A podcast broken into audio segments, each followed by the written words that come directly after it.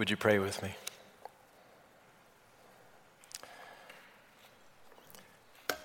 Lord, even the smallest drop of dew sings, sings to the goodness of your glory. Sings her songs of thanksgiving, wide and free. So be with us in all your glory. Open our hearts wide and free this morning to hear from you. Speak to us in each of our own heart's song the words we need to hear. In Christ we pray. Amen. So, our scripture today has this wonderful, intriguing phrase if indeed you have tasted that the Lord is good. And tasted is such a, such a striking word to use about God. To taste something is so personal and physical. And I think to taste that the Lord is good suggests to me a, an encounter that's very intimate. Something that we experience maybe in our bodies even more than in our heads. I mentioned uh, last, the last time I preached that I spent some time in August in New Mexico recently in the canyon country there. And New Mexico is a very special place for me. You know, the, the state motto is the land of enchantment. And on this last trip, it was exactly that. I felt the beauty and the mystery of God's presence in such a palpable way that I could say that I tasted that indeed the Lord was good. And those kinds of experiences, they, they have me so curious about what these holy moments really are. I think we have these holy moments. Uh, all of us have them, I think. Sometimes they're small and sometimes they're dramatic. There are these times when the world feels a little different and we sense the presence of something more, capital M, more. But you know, it can be hard to talk about these kinds of experiences. Um, one, because they can feel a little bit, well, the, the technical theological term is woo woo. They can be a little too new agey for us sensible Presbyterians. But you know, they're also hard to talk about because we each experience them differently. And maybe we don't feel like we experience them at all, or, or what we experience is so subtle and so delicate that it's hard to find words for anyway. And we decide maybe it's really not that important. And I want to argue today that these moments are important,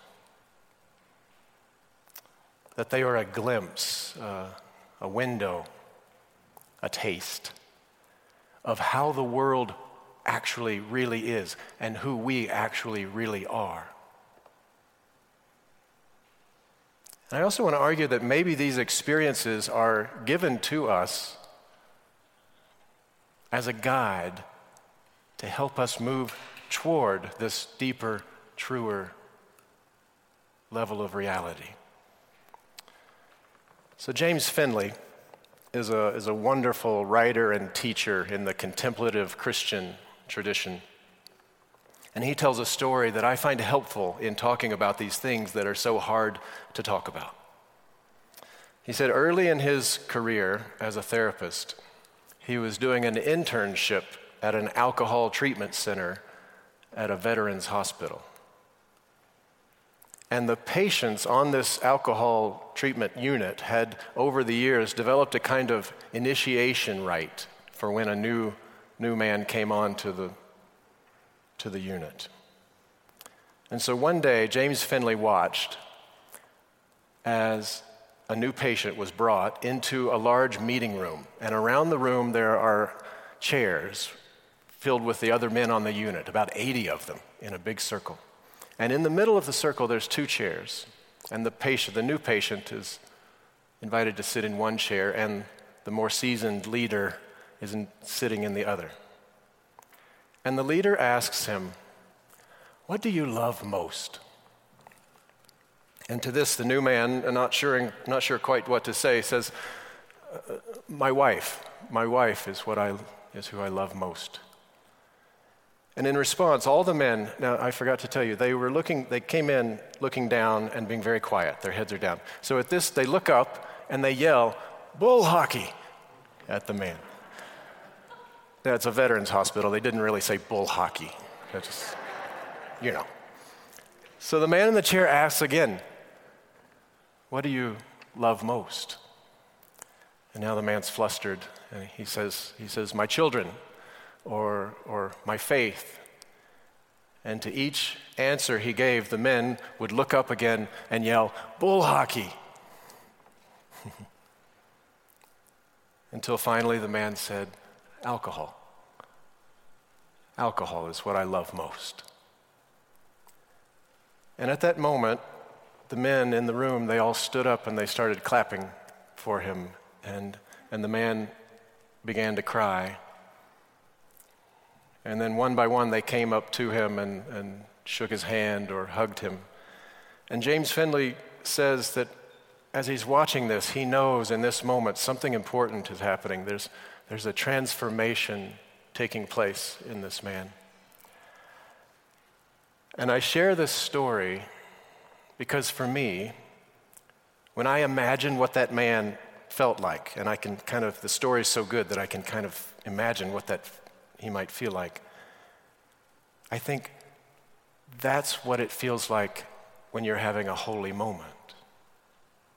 That's what it feels like when God gets past our usual defenses and our egoic certainty and we are broken open. And reflecting on the event later, James Finley says he came up with five qualities that he thought that he saw in this man. And I want to share them with you. First, that the man was vulnerable. His woundedness was exposed. He was defenseless in a sense. But paradoxically, James Finley says it's a vulnerability in which a deep invincibility shone through.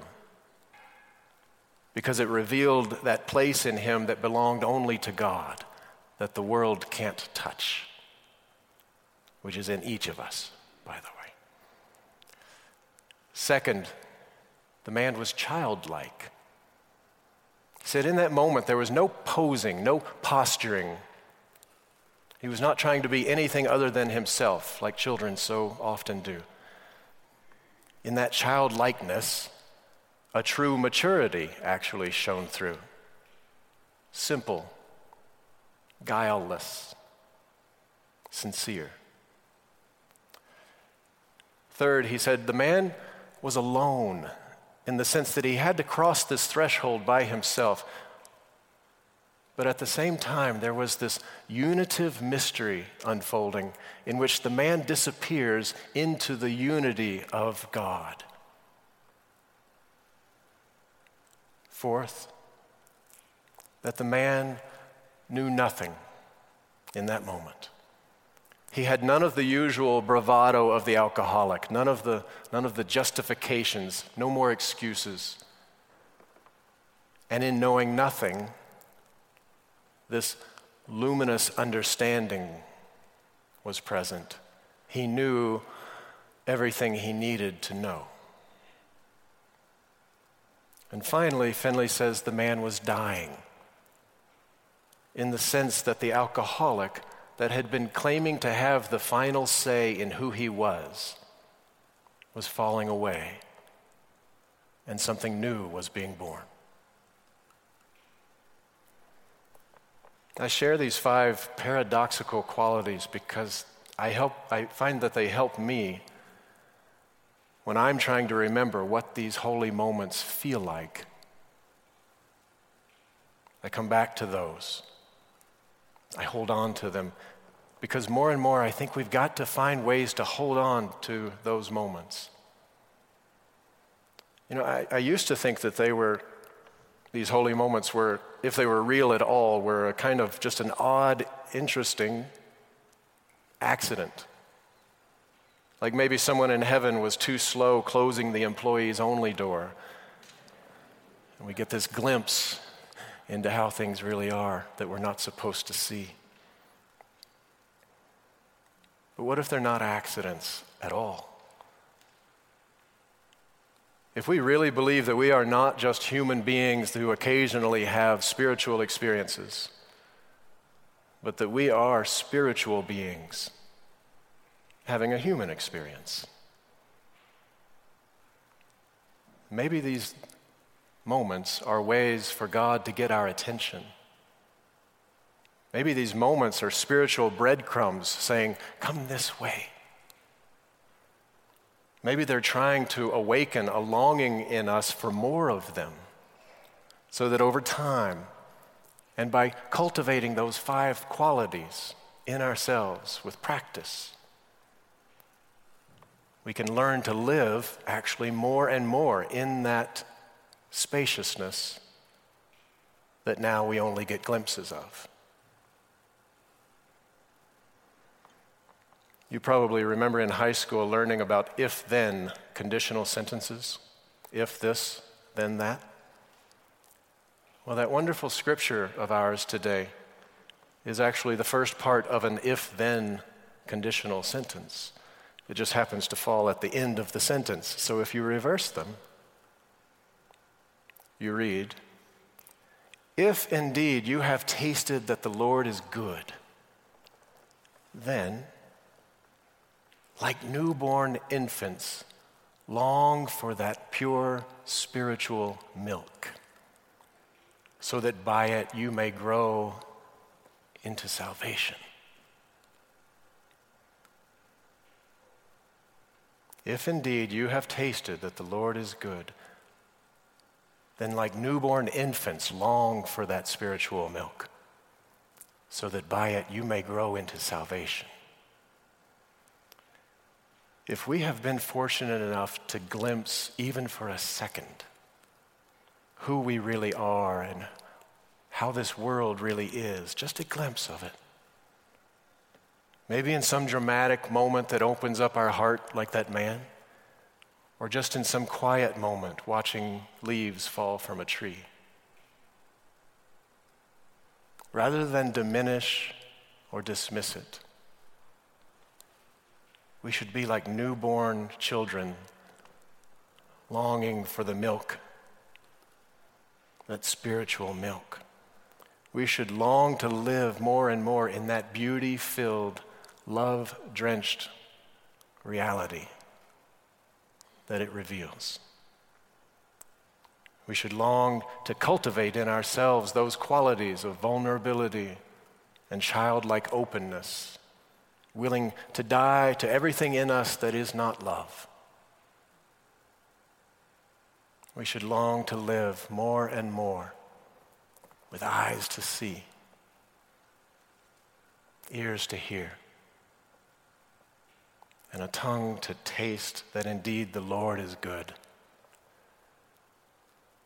For by it we may grow, we may grow into our salvation.